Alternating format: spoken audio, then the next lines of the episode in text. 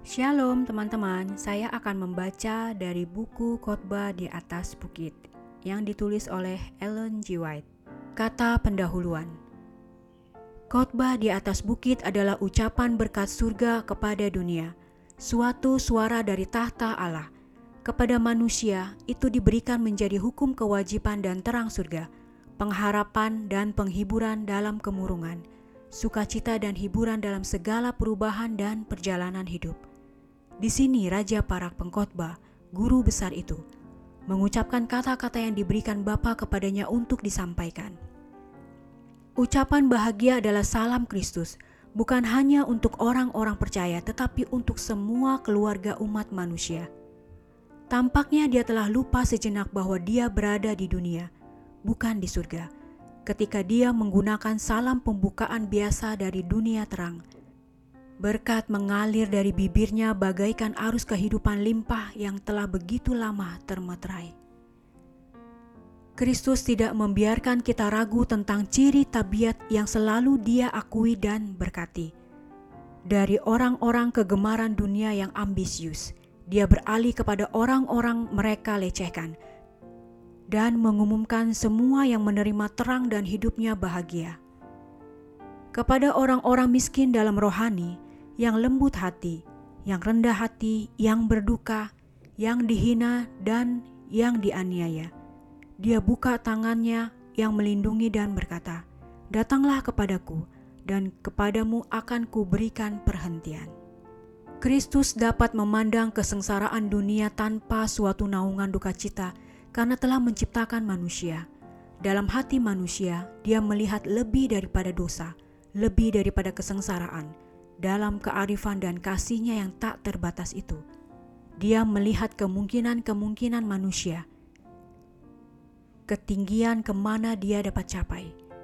Dia tahu bahwa walaupun manusia telah menyalahgunakan kemurahan-kemurahan hati mereka dan membinasakan kemuliaan yang diberikan Allah kepada mereka, namun kalik itu harus dimuliakan dalam penebusan mereka.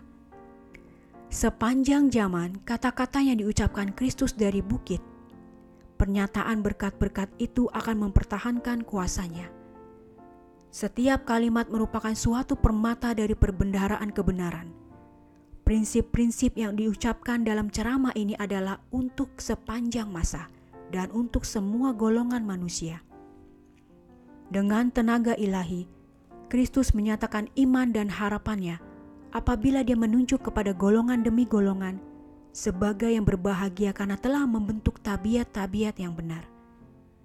Dengan menghidupkan kehidupan pemberian hidup itu, oleh percaya kepadanya, setiap orang dapat mencapai standar yang ditetapkan dalam kata-katanya. Judul asli khotbah di atas bukit ini adalah Thought from the Mount of Blessing. Khotbah Tuhan Yesus yang tertulis dalam Matius 5 ini semakin jelas dan menyentuh hati bila hamba Tuhan Nyonya Ellen G. White memberikan penjelasan-penjelasan yang diilhami roh Allah. Ucapan-ucapan berbahagia ini telah mendidik, membina dan membimbing umat manusia kepada suatu kehidupan yang berbeda dari dunia ini.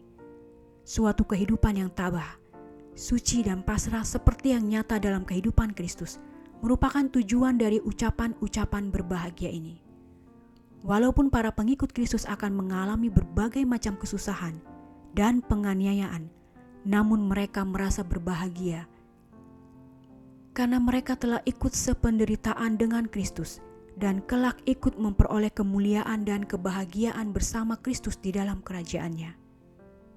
Mudah-mudahan buku yang baru diterjemahkan ini dapat dimiliki oleh setiap orang Kristen, bahkan setiap orang yang ingin mengenal Kristus lebih dekat melalui ajarannya yang mulia itu, dan kelak ikut mewarisi kerajaan surga bila ia datang untuk menjemput umatnya. Demikianlah kata pendahuluan dari buku khotbah di atas bukit ini yang akan menjadi seri bacaan kita kali ini. Tuhan memberkati.